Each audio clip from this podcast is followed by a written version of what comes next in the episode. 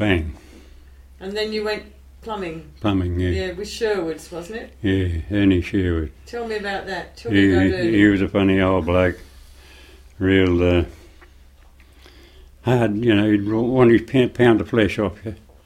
But uh, a good bloke, and he ended up eventually taking a liking to me.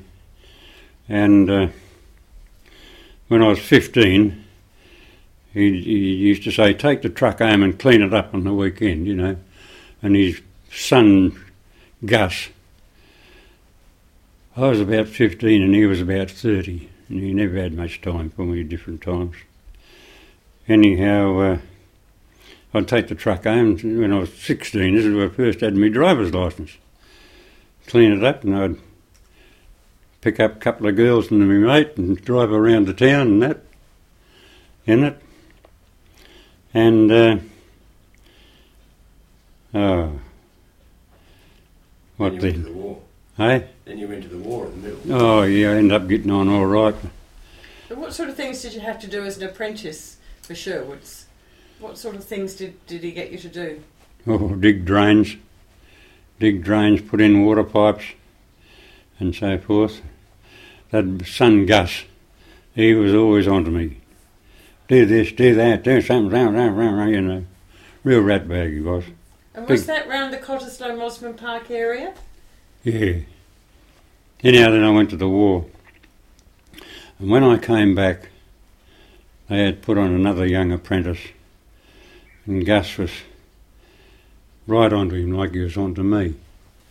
So I went up to him one day. I said, "You be careful of that boy because he used to be used to do that to me." And I says, "I'm not having you, you, doing it to him now."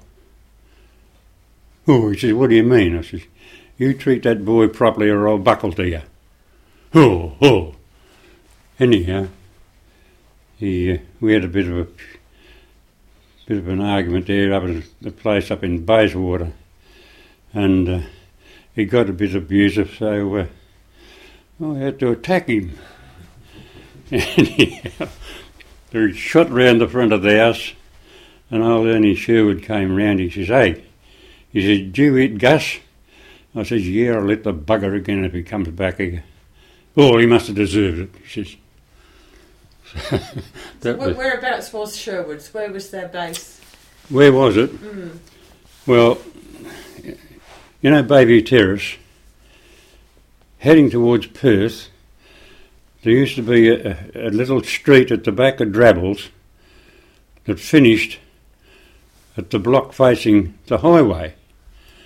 And uh, Sherwood had two, three shops there, and it was Laura, called Laura Avenue, after Ernie Sherwood's wife, Laura. Now, there's a big, uh, what is it, a musical place Yeah. built there, isn't it? Yeah, right at the corner. Here on the corner. Big musical place built there. Yeah. So tell me about the war. Did you volunteer? Uh, yeah, I volunteered. Because you could have probably